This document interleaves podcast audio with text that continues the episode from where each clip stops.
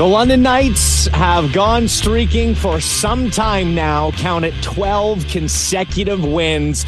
And what a run by this organization. We got the whole breakdown from the course of the weekend and a whole lot more. The Knight Shift, episode 101, officially past the century mark. Mike Stubbs, Kyle Grimard. Uh, you can follow us on socials at Stubbs980 with two B's, at Kyle Grimard. You can follow the podcast on Spotify. Um, wherever you get your podcasts, Apple Podcasts, Google Podcasts. Mike, quite a uh, quite an eventful weekend, and and what a run for the London Knights as of late, who have seemingly been in domination mode, have been crushing opponents left, right, and center, have been putting together arguably their best stretch of hockey all season long and really rounding into form after a trade deadline in which they were eerily quiet, but maybe that was for good reason. It was on full display. Incredible. The London Knights are playing incredible hockey. We'll talk all about it. Want to say hi to Jessica.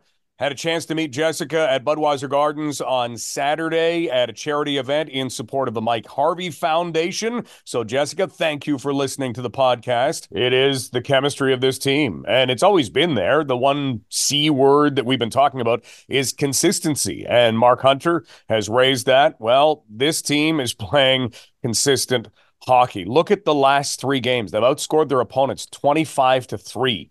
And Kyle, we've got to start with the Saginaw game, and we'll get to that because that was one of those games. Uh, you look back on a year when a team has success, and there will always be games when they go up against another team that is a big team. And this will be this coming weekend as well when they go back to back with the league leading Kitchener Rangers.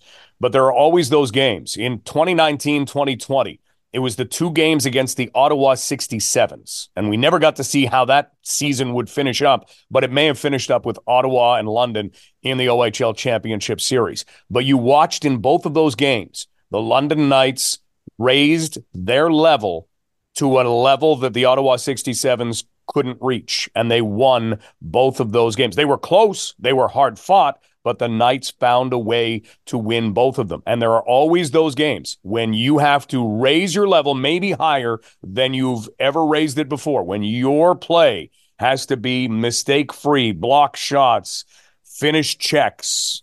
That's the kind of thing you have to do. And we saw that on Friday. So we'll get to Saginaw in just a moment. We're going to hear from Isaiah George. We're going to hear from Sam O'Reilly. It is also a big day for the London Knights organization and a big start to a week because the Don Brankley London Knights Hall of Fame is being announced. And so we're going to have a special podcast episode for that where you're going to hear from the class of 2024 and hear them tell some stories, and we'll have some fun with that. So why don't we look at, at some numbers very quickly? Knights have won 12 in a row. This is their longest winning streak as a team since 2018, 2019, when we're talking Connor McMichael, Liam Foudy, uh, Evan Bouchard. They won 15 in a row, and that stretched pretty early on in the season. It actually went from October the 27th to December the 7th. And as fans, we're going to sit back and we're going to count wins. The Knights right now are still going game by game. And I think that's really what has led to this, where they're not getting too far ahead of themselves. That Saginaw game was big. Uh, we can talk about the Owen Sound game because that's probably the most exasperating day that an OHL team has had in a long time, if not ever. The Owen Sound attack had one rough day on January the 14th. But Kyle, if we look to Saginaw, let's go into this game. You've got a team that has added players. Added Owen Beck, added Jorian Donovan, added Aiden Castle. They've made moves. They're a really strong roster already, and they will get stronger. They will gel even better. This was just the second team that some of those new ads, Owen Beck and Aiden Castle and Jorian Donovan, had played with their new teammates. So Saginaw will get better, but it's the level. So the game begins, and Saginaw has this dynamite first shift. They send out Owen Beck on a line with Josh Bloom, who they had picked up, who's been playing in the American Hockey League and the ECHL. They had signed him. He's a former captain of the Saginaw Spirit who was traded to North Bay last year. Outstanding player. And Sebastian Gervais. and they came out Bloom threw two big checks, and you went, okay, this this is this is the way this game is going. And then Saginaw made a play where Beck got a chance. Michael Simpson made a good save, and you think, wow, okay, th- this team, this team is coming. And then the Knights went, that's the way you want to play it. All right, we're here for that. They matched that level. They exceeded that level. They started finishing checks. They started making plays. And what was a, a, great start by Saginaw was just overshadowed by the way that the Knights played. And they just came out and they just kept going and going, and the level kept rising through the game. And I don't think Saginaw could hit that level, at least not then, not that Friday night.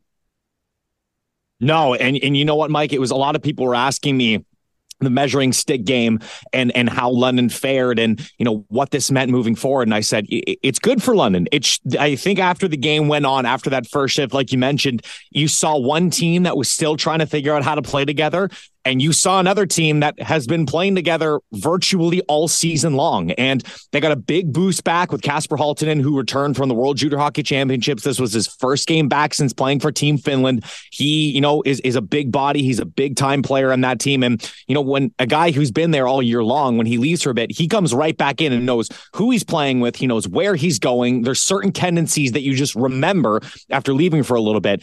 Saginaw is going to be fine. Like, let me just point that out. They're going to be fine. They are going to need some time to gel. I remember saying this at the beginning of the season with Michael Simpson and and uh, and the London Knights. Michael Simpson through the first month and a bit or so was was looking good, but it's always different for a goaltender figuring out how to play in front of a different team. He had been playing for Peterborough for so long. Peterborough plays a very different system than London does. They collapse a little bit more into the front of the net. They leave a lot more of the outside shots and really take away any second and third opportunities. London plays a little bit of a mixed style, in my opinion. And as a goaltender, you have to adjust a little bit. We have seen now Michael Simpson figure out the system and has been dialed in of late uh, in terms of his play, in terms of his numbers have steadily gone up and decreased, whatever stat you're looking at. And I just think with Saginaw, it's going to take some time. But once they get their line combinations, their tendencies as players, and they kind of figure things out there, they're going to be fine. But London made a big statement showing even with all these additions, we play as a team, we play as a unit, we come at you in waves and and it showed because London despite going up early did not take their foot off the gas pedal, Mike. They were relentless from start to finish in that game. They were. And the other part of this, you can look at Friday, you can look at the Sunday game against the Owen Sound attack. Rick Stedman had the line. So here's the line. I think it's just a lot of unselfishness. Um, they right now uh, they don't care who gets the goal or who gets the point or which line has the five point night or which line has the zero point night. They they just want to win hockey games, and that that's why the plays are happening. They're they're not just looking for their shots. They're not trying to beat guys one on one. They're using each other, giving goals, and then going to those uh, dirty areas in front of the net to find them. That is London Knights assistant coach Rick Stedman. These guys don't care who's getting the goals. That's not what this is about. Six different goal scorers on the Friday night in the win over Saginaw. You had eight different goal scorers when the Knights scored 10 against Owen Sound. This is not about, I want to get the points. This is about what does it take to complete a play. And the way that they are winning races to pucks, the way that they are winning the 50 50 puck battles, amazing and you can go out and, and play a game like you played against Saginaw and be physical and, and block all those shots. And that's kind of playoff hockey right there. That's why all of a sudden you you hear fans talking about, wow, that, that was like a playoff game because it was. Oh, the yeah. didn't have to be as physical against Owen Sound on the Sunday, but they still were on pucks. You you didn't see maybe the big hits, but they they were still on pucks. They were still winning those 50-50 puck battles. The, the compete level has risen. So this is where you know who you can count into the mix as contenders as we head into this second half. Who are the teams that show that ultimate compete? And the Knights have it right now. So put them down right on that list of contenders for a championship in 2024 because that compete level is as strong as it is. And Kyle, I think from the Friday game, we've got to talk about Sawyer Bolton's seven seconds because I'm pretty sure that's what it was. But you look at the impact that his seven seconds in one of his shifts had. where he is coming down right wing, right along the boards, and he has the puck. And Jorian Donovan, who's an outstanding defenseman, Team Canada defenseman, has one of the most solid builds, solid frames for a defenseman. He steps up on Sawyer Bolton. Bolton ran him over. He knocked him down. And then Bolton goes and ends up laying a huge hit on Zane Parekh. And credit Parekh. I mean, this is this is something that Zane Parekh is going to have to deal with in terms of playoff hockey. He does not have a big frame. And he's somebody who is not afraid. He won't back down. Give him credit for that. He will not back down. But ultimately you've got to protect yourself a little bit. You've got to keep yourself out of situations where you're taking as many hits as he did on Friday just because you're going up against bigger guys. And that's an element to his game that I don't think he's had to even think about before. But now it was shown as exhibit A on Friday night. And then after that hit, Sawyer Bolton was challenged by Sebastian Gervais, and, and it ended up in a, a roughing because nothing much happened. No, because Sawyer Bolton didn't let anything happen. He yeah. was ready to go. And I think uh, Sebastien Gervais realized what was about to happen and decided, no, we're not doing this. You know, it's so funny. In that seven seconds, Mike, you know, he runs over the first two guys and then squares up for the third. He was ready for what was going to come. And what's even more hilarious about the situation, because uh, the Saginaw player instigated the play. The Knights ended up getting a power play out of the situation. So you get two monster hits, you get a, a scuffle after the math, and then you come away with a two minute power play. Like just amazing stuff from Bolton, and just what an element added into the Knights line. It's it's fun to watch. The game within the game, the little things that can matter. And so the Saginaw Spirit will go away from that saying, all right, now we've got our measuring stick. That's now the bar. we know the level that one of our opponents can play at. And this is the kind of level that you see at the Memorial Cup. And they're going to be there. And that's the kind of level that they know they now have to try and hit. We talked with Isaiah George about Friday's game against the Saginaw Spirit. Here are some of his thoughts on the game. Just a good team game overall. Uh, I thought you like outplayed them in all areas of uh, the game, and then you know, showed on showed that we won. Blocking shots, something that's not easy to do. How many do you think you blocked on Friday night? I don't know. I don't keep track. I know I got got one in the hand there, so at least one. At least one, the one that you feel in the hand. When you get one in the hand, is that is that one of the most vulnerable places to take one, other than obviously like the face? But when when you feel something go off the hand to the foot, is that quick check of the body to see how things are going? Yeah, I like the hand and feet. If you get no protection there, it'll hurt. Uh, I was lucky hit me like right on the padding, so just like a little bit of a stinger. Defending their forwards, what's the key to doing that as well as you did?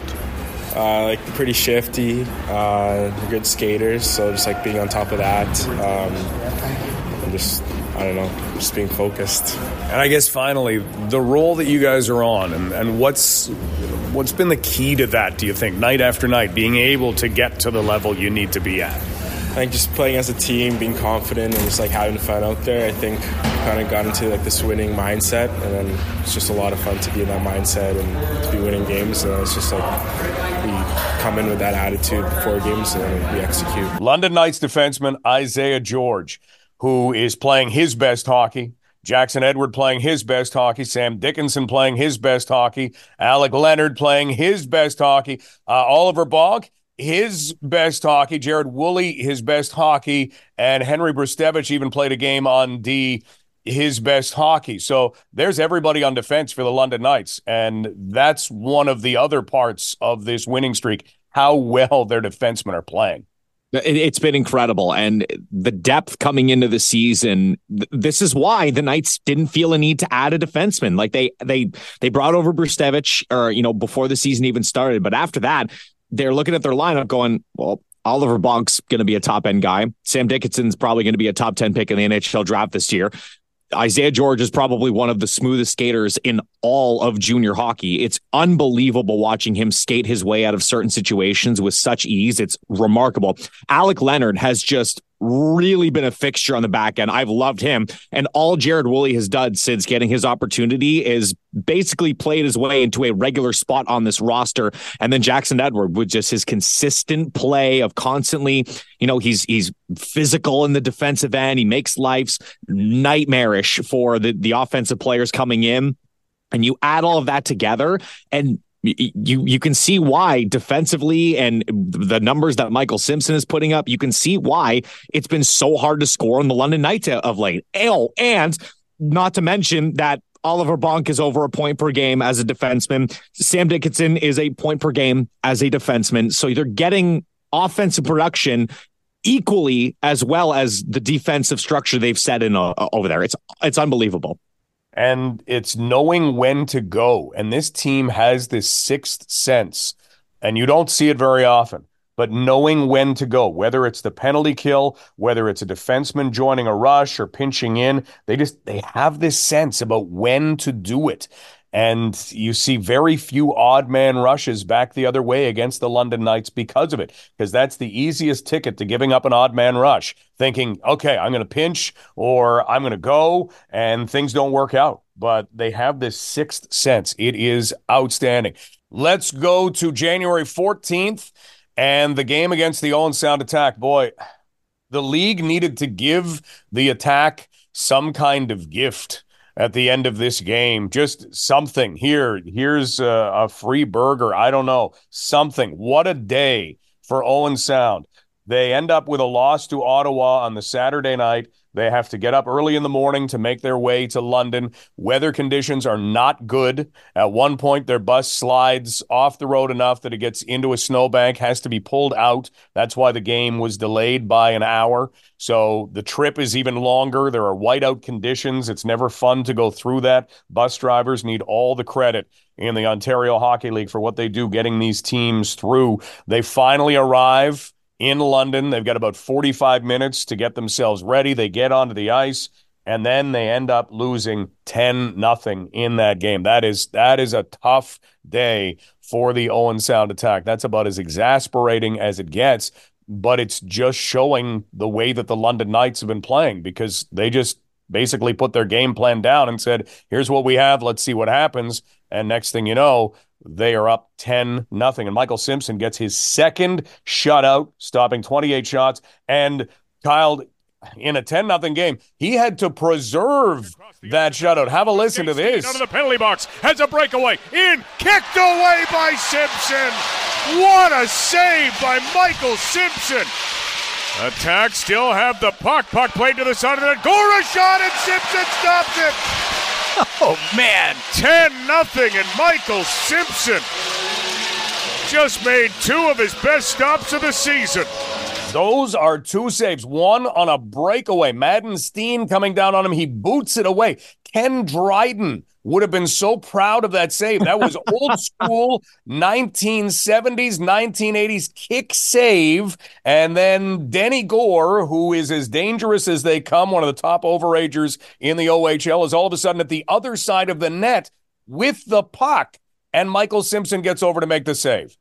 It's it, he's seeing the puck so well right now. And this goes back to I remember a quote in the I think it was the 20 2011 Stanley Cup final between the Boston Bruins and the Vancouver Canucks.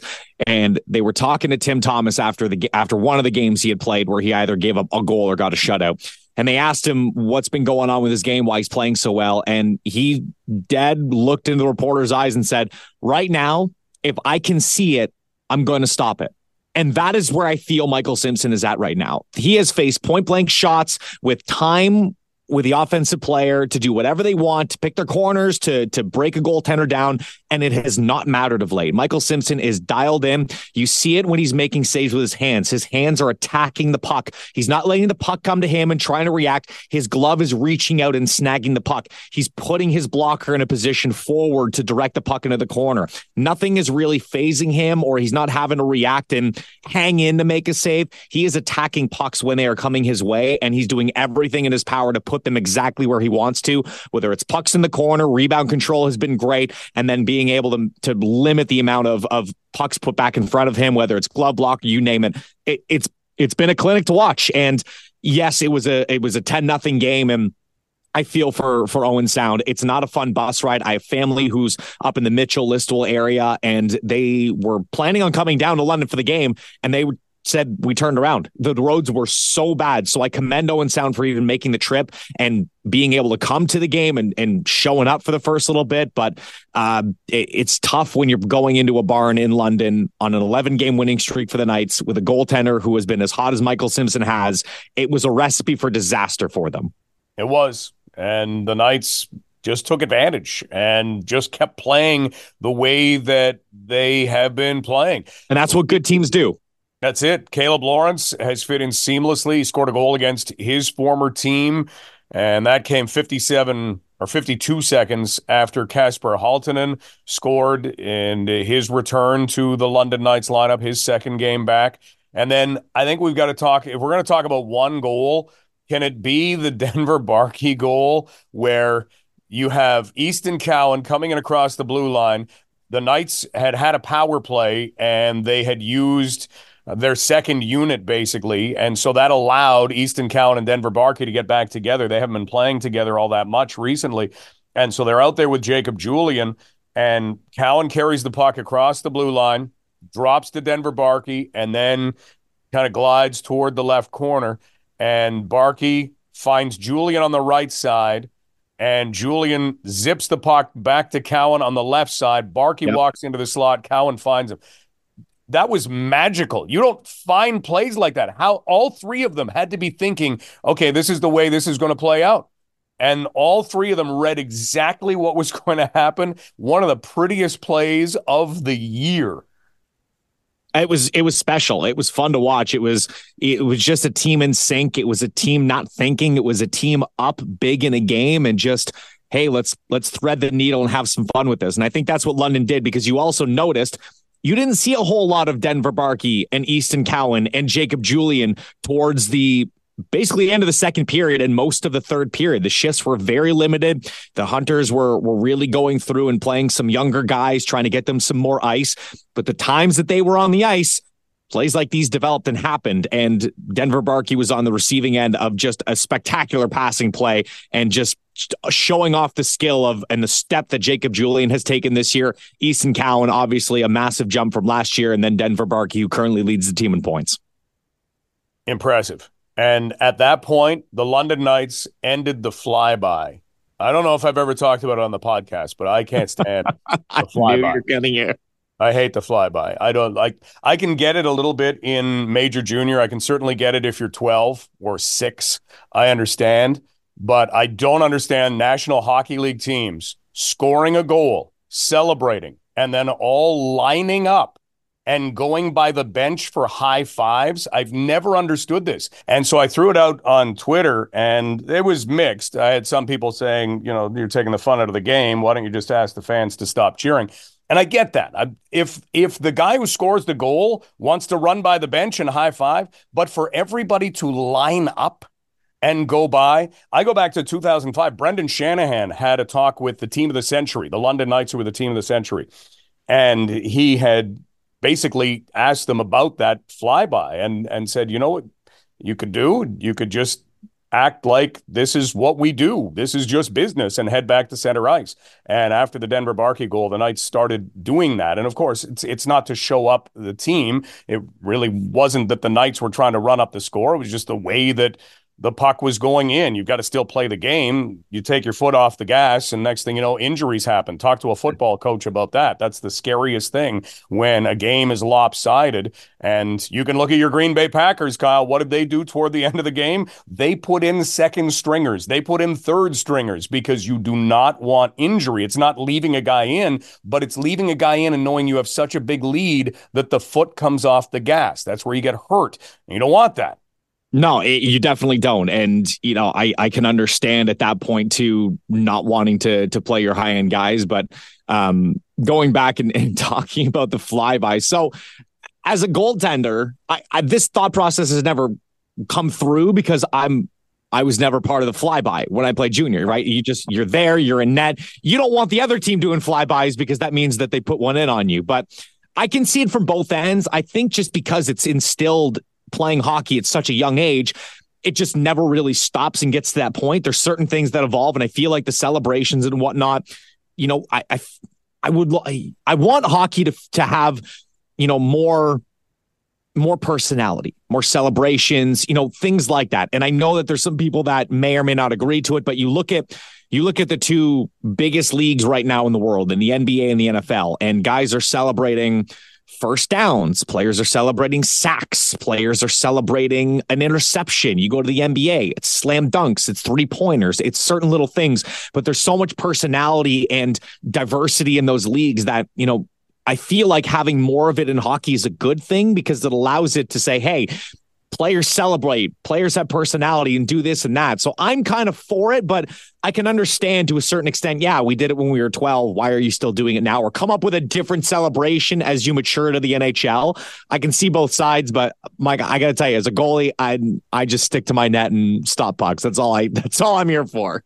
I love the celebrations. I love the celebrations. Have celebrations. This one is just the same celebration every time where everybody lines up. I don't get it. One guy wants to go over, do it. But the line up and the high fives from everybody, from everyone on the ice, I don't, I don't know. I've you never want to get under Mike's skin. Just do a flyby or bring flybys up, and there you go. Never ever have I understood it. Certainly for the NHL level, even in junior hockey. All right, there's still young players. Sure, they've been doing it. They're they're still looking back to what they did in minor hockey. You get to the National Hockey League and you're doing a flyby? Really? Some of the toughest guys doing a flyby? It never used to happen.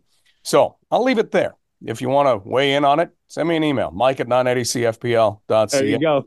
Jackson Edward, four assists in the game against Owen Sound. Sam O'Reilly, four assists. We got talking with Sam O'Reilly, who is very, very good along the boards, very, very good at, at winning pucks. And he said something really interesting about how he's learned to do that over the years. I think it was a big thing growing up for me. My coaches were really hard on me, so I give a lot of thanks to them for that. Because I mean, obviously, to get to the next level, you got to be good at those little things. But uh, but yeah, it's just a big part being being trustworthy to get those pucks out when you need to. So.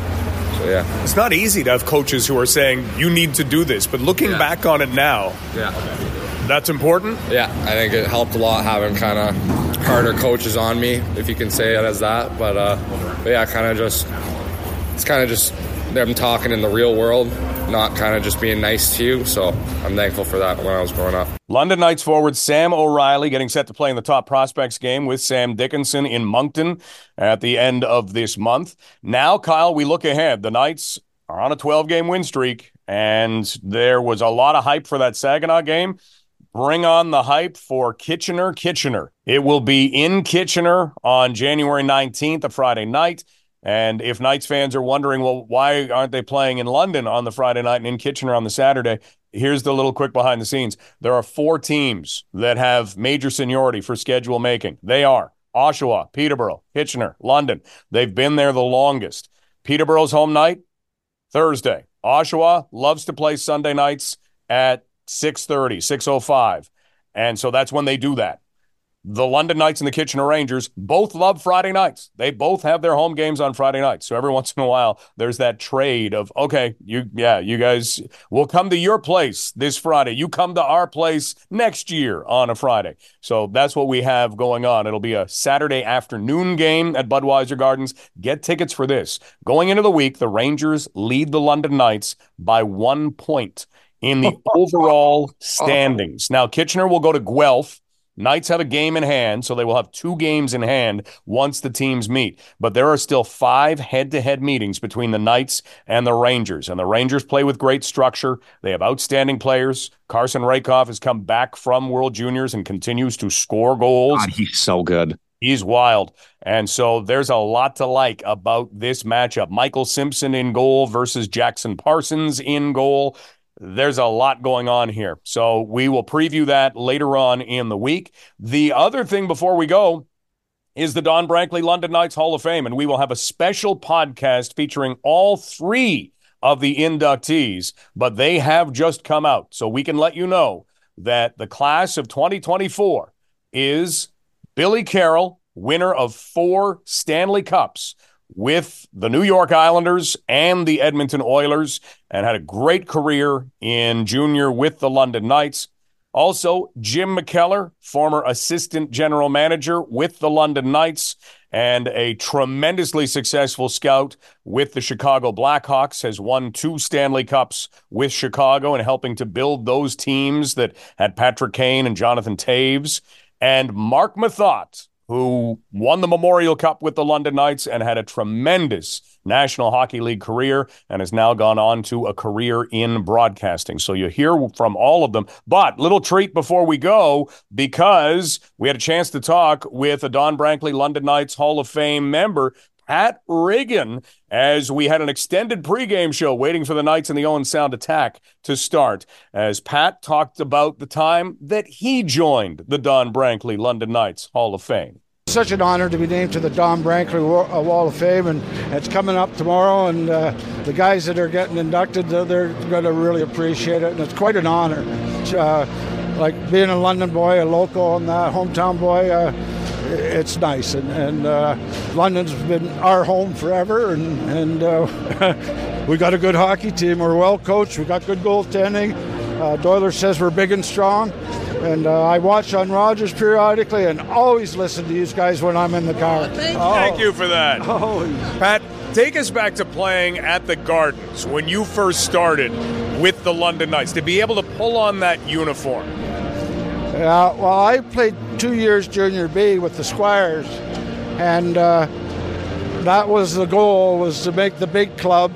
And when you made the big club, you had to deal with Branks, and Branks made you earn your respect or pay your dues. And uh, you started at the bottom, and first year I was a rookie, just played 20 games or whatever, and then the next year we had a real nice hockey team and we got winning. And Mom always says it was the best year hockey she ever had. We lost two games at home all year, and uh, uh, being a Knight something, and, and it just carries on and on. We've got so much tradition here, and well, I a better day to spend a Sunday afternoon than right here. And that year that you're talking about, you were 17, but that team, that that was the year you went to Game Eight. Dan Eastman scores the winner. You go to the OHL or the Ontario Major Junior Hockey League Championship at that point. Can you take us through any memories you have from the playoffs and that run? Well, I know that the rivalry between us and the Fincups and poor Rammer and Marshy fought everybody on their team once or twice at least over the year. But uh, I bumped into a fellow, Tim Coulis, who's one of their tough guys. And he said to me, he said, Patty, do you remember I had a breakaway on you in overtime? And I, I really don't remember, but I do remember Dan Eastman tipping that puck in. And he said I tried to go five hole, and, and now that he, he refreshed my memory, I do remember. And he, he missed his breakaway, turned around, went down, and scored the winning goal.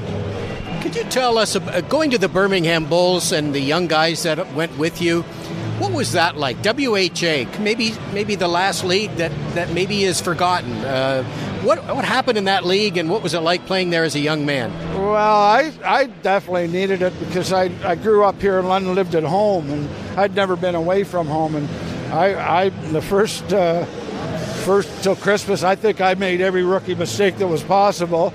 But John Brophy called me in numerous times and uh, told me the way it was, and he wasn't lying to me, and uh, it worked out well for me. We had a pretty pretty nice team. Paul Henderson was on yeah. that team, and Ernie Wakely was uh, my partner, and uh, how much he helped me uh, it just was a great start. It was a good kickstart, and. Uh, I, we were in the south, so Atlanta drafted me the next year. They must have got to see me play a little bit, and Marshy was in Atlanta too. So we spent eight years together, Brad and I, counting junior and, and pro and that. So, uh, but uh, I, I, maybe wasn't ready to leave it when I did. I'll be honest with you, but that's hindsight. I, am not looking back. We just keep looking ahead. Love it. Pat Riggin joining us. You start with Atlanta, and you're not there very long, and all of a sudden you're moving to Calgary. What was it like to go to a Canadian city and bring an existing team with some really good players to it?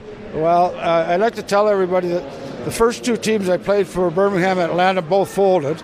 So uh, going to Calgary was refreshing, and you knew it wasn't going to fold there. They're hockey crazy out there, and uh, you know you look back on some of your accomplishments team-wise, but personally, the the one stat I'd like to say is that uh, Calgary Flames, the first game they won at home, I was in net for. Oh, nice. And uh, I didn't know that until somebody told me it, but uh, I, I kind of like that because uh, they, they, what, a, what a storied franchise Calgary's turned into. And uh, I was there for the first one. It's so uh, wonderful to see you. What feelings did you ever think this could happen? When you grew up in London, you played out at the Ice House and Gardens, which was a great facility, but look at this, Pat. Well, we were telling the story. I was telling the story to my granddaughter on the way here that we used to sell the gardens out, and that was 5,000 people, and they broke every fire law that ever was invented. But uh, I said it would never work down here, and I couldn't have been more wrong. I said, where are they going to park, and how people going to get here? And boom, boom, boom, and, uh, the, and all the restaurants are doing well. The whole town supports it. You know that. It's just, you know, everybody, and this is a great you know, what do we got, 8,000, 9,000 here again on a, a snowy, blowy, cold day in January. Pat Canada. Former London Knight, former National Hockey Leaguer with the Atlanta Flames, the Calgary Flames, Boston, Washington, tremendous goaltender. And that was the goaltender whose record Brett Brochu had to break most wins by a 16 or 17 year old goalie. Pat Riggin had held that from 1976 77 all the way to 2019 2020 when Brett Brochu was able to win a few more games on his way to a stellar OHL career. As uh, that was a fun record tracking down and and spectacular for how long that stood up for uh, for Pat Riggin and just amazing stuff and and what a what an absolute legend. And and it, that's a lot of fun having him on the on this show and getting a chance to hear some of his thoughts and stories. And it just it's incredible stuff. It's i always love going back and when these when these names come out for the hall of fame and you go back and you look at all of their careers not just in junior hockey but what they've done professionally and then moving forward it's it's it's fantastic stuff and well deserving from all three gentlemen well, Kyle, there is an episode in the books, episode 101. And next up, we will be previewing the Knights and the Kitchener Rangers. We'll recap what the Rangers were able to do against Guelph Storm and have a close look at what they have been able to do overall. Pretty impressive season for a team that may be expected to be rebuilding. Far from it. Yeah, you know, they have uh, completely flipped the script in that regard. And these are going to be two marquee matchups, two of five head to head matchups remaining in the OHL regular season, separated as of this moment by one point. Knights have a game in hand. We'll see how it all unfolds.